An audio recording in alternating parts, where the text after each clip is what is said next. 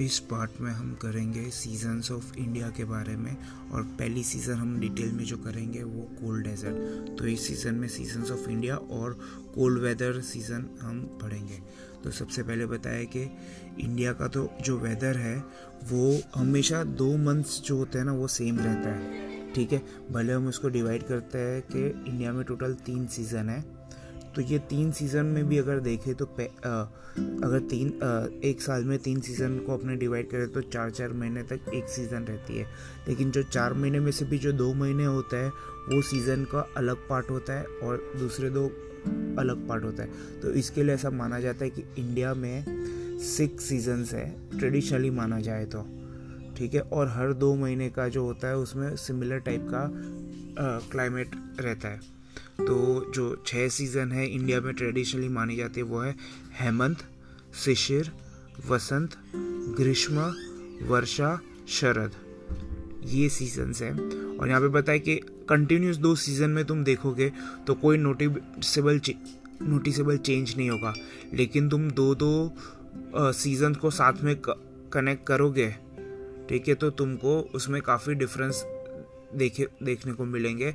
तो ये लोग जब दो सीजन्स को कंबाइन करते हैं तो उसमें से बनती है छः में से तीन सीज़न हो जाती है। और वो तीन सीज़न जो अपने नॉर्मली ऑफिशियली मानते हैं, वो है कोल्ड सीज़न हॉट सीज़न और रेनी सीज़न और इंडिया के अंदर जो ये सीज़न का एक्सपीरियंस जो होता है, वो भी पूरा अलग होता है पूरे इंडिया में। यानी हर स्टेट्स में सेम नहीं होता, या हर रीजन में सेम जैसा एक्सपीरियंस नहीं होता। काफ़ी अलग एक्सपीरियंस होता है। जैसे रेनी सीज़न होती है तो पूरे इंडिया में सेम सेम टाइप की अमाउंट ऑफ़ रेनफॉल नहीं होता है। या समर होती है तो सेम अमाउंट ऑफ़ गर्मी या टेम्परेचर पूरे इंडिया में नहीं रहता। तो काफ़ी डिस्टिंग दिखता है।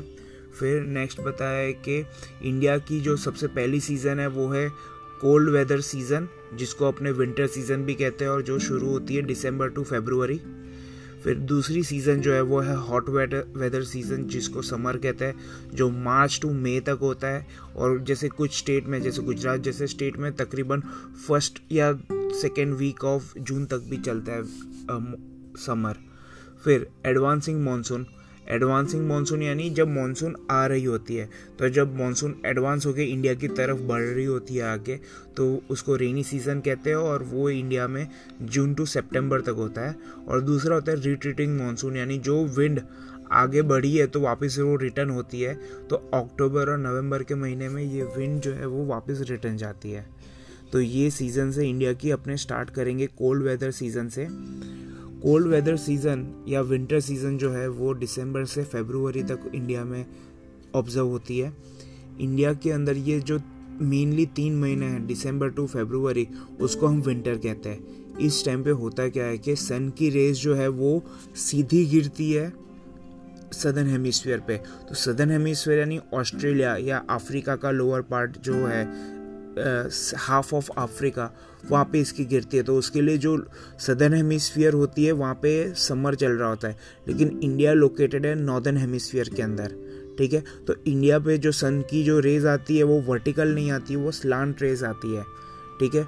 तो दिसंबर से लेके फेब्रुवरी तक पूरे इंडिया या पूरे नॉर्दर्न हेमिसफियर में हम कह सकते हैं कि वहाँ पे लो टेम्परेचर प्रिवेल होता है।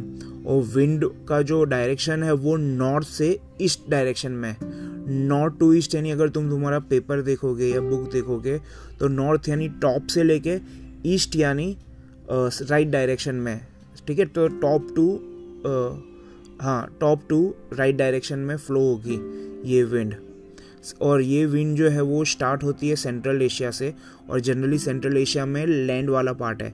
तो उसके लिए ये वाली विंड जो है काफ़ी ड्राई और कोल्ड विंड होती है और उसके वजह से यहाँ पे ज़्यादा बारिश नहीं आती है और स्काई भी जनरली क्लियर ही होता है इंडिया में विंटर महीनों में। ठीक है?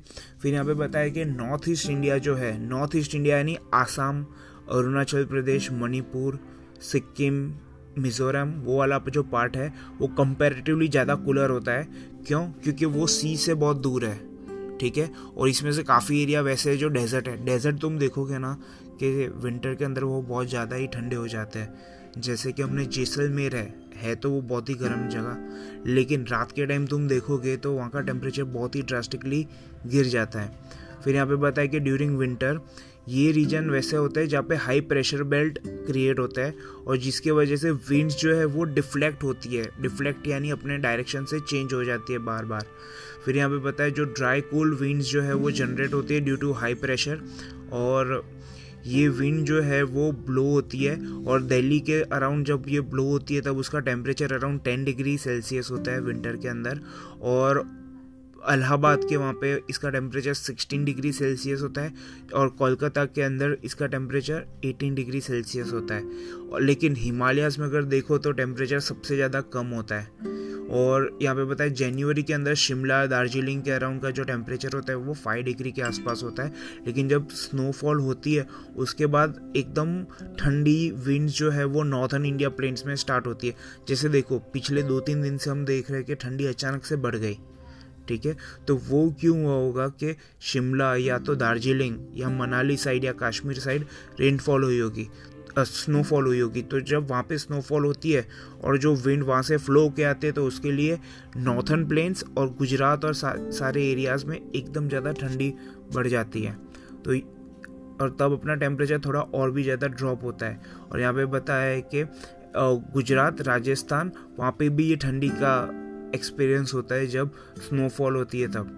फिर यहाँ पे बताया टेम्परेचर जो है वो सडनली डिक्रीज होने लगता है और कई जगह पे तो फ्रॉस्ट भी गिरता है। फ्रॉस्ट यानी बर्फ़ के ओले गिरते हैं, जिसके वजह से क्या होता है कि क्रॉप्स जो है उनका फेलियर हो जाता है। बहुत सारी जगहों पे जो फ़सल है वो बर्बाद हो जाती है। टेम्परेचर जो है, वो फ्रीजिंग पॉइंट के नीचे नहीं होता जनरली यानी ज़ीरो डिग्री से नीचे नहीं होता।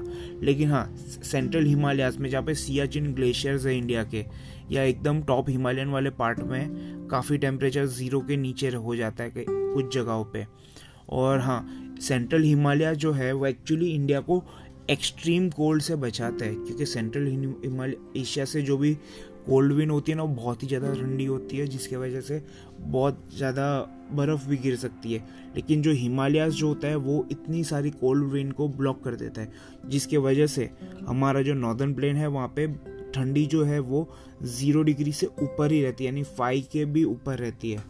तो यानी सेंट्रल हिमालय जो है, वो सारी ठंडी विंड्स को ब्लॉक कर देते हैं। फिर नीचे वाले पैराग्राफ में, यानी जो येलो बॉक्स है, उसके नीचे वाले पैराग्राफ में लिखा है कि condition in south India during winter are very different बहुत ही अलग होता है। नॉर्थ इंडिया में जबकि हम देखेंगे, ठंडी होती है फॉग होता है, बर्फ़ गिरती कई जगह पे। साउथ इंडिया में इसमें से कुछ भी नहीं होता क्योंकि साउथ इंडिया जो है वो टॉरिड जोन में लोकेटेड है और इक्वेटर के पास है और सदर्न इंडिया जो है वो पेनिनसुलर है।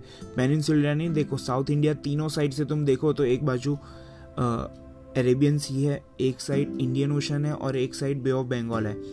इसका जो इनर एरिया है, वो सी कोर्स से बहुत ज़्यादा दूर नहीं है। So it's area does not feel very severe cold बहुत ज़्यादा ठंडी भी नहीं होती है। और नॉर्दर्न इंडिया जितनी नॉर्दर्न इंडिया में होती है, उतनी। और वहाँ पे इतना रेनफॉल भी नहीं होता। तो यहाँ पे तीन जगह के टेम्परेचर बताया जनवरी के महीने में। कि कोचीन में 26 डिग्री होता है, मदुराई में 25 डिग्री होता है, चेन्नई में 24 डिग्री होता है। लेकिन हाँ साउथ इंडिया में जो माउंटेन वाला पार्ट है, ऊटी है, या नीलगिरी हिल्स है, या कुर्ग है, वहाँ का टेम्परेचर थोड़ा लोअर होता है। बाकी सदर्न इंडिया को कंपेयर करो तो। और इंडिया के अंदर विंटर जो है जनरली प्लेजेंट मही सीज़न होती है और एक हेल्दी सीज़न होती है क्योंकि यहाँ पे फ़सल भी अच्छी खासी उगती है, बहुत सारे टाइप के वेजिटेबल्स भी मिलते हैं। और हाँ विंटर महीने में क्या होता है कि नाइट ज़्यादा लॉन्गर और कूलर होती है और कई जगह पे ड्यू और फॉग भी होता है अर्ली मॉर्निंग के अंदर और डेज़ जो है थोड़े छोटे होते हैं। और जनरली जो विंड्स होती है, वो ड्राई विंड्स होती है, जो नॉर्थ ईस्टर्न विंड्स होती है, लेकिन जब ये बे ऑफ़ बंगाल को क्रॉस करती है क्योंकि रास्ते में बे ऑफ़ बंगाल आता है तो थोड़ी ह्यूमिडिटी आ जाती है ये विंड के अंदर। तो जिसके वजह से रेनफॉल होती है कोरोमंडल कोस्ट वाले एरिया में और इंडिया का जो नॉर्थ ईस्ट है वहाँ पे काफ़ी रेनफॉल होती है due to the western disturbances and thunderstorm और कभी कभी और, और ये रेनफॉल जो है कभी कभी काफ़ी यूज़फुल होती है रावी क्रॉप्स के लिए जो पंजाब और हरियाणा में ग्रो होते हैं। रावी क्रॉप्स में अपने वीट आ जाता है। गेहूँ जो उगाते हैं ठंडी के सीज़न में उसके लिए ये रेनफॉल काम की होती है। गुजरात में तुमने बहुत ही रेयरली देखा होगा कि ठंडी की सीज़न में बारिश होती है और गुजरात में जब ठंडी की सीज़न में बारिश होती है, उसको हम नाम देते हैं माउठो ठीक है? तो ये जो विंटर सीज़न है, यहाँ पे फिनिश हुई है। नेक्स्ट में हम समर फिर एडवांसिंग मानसून और रिट्रीटिंग मानसून फिनिश करेंगे। और जो बीच में जो येलो बॉक्सेस है, जो मेन टर्म्स है, वो हम नेक्स्ट उसके भी नेक्स्ट वाले में लेंगे। क्योंकि वो जो टर्म्स है, वो काफ़ी वो डेफिनेशंस के फॉर्म में आ सकते हैं या कोई प्रोसेस के फॉर्म में आ सकते हैं।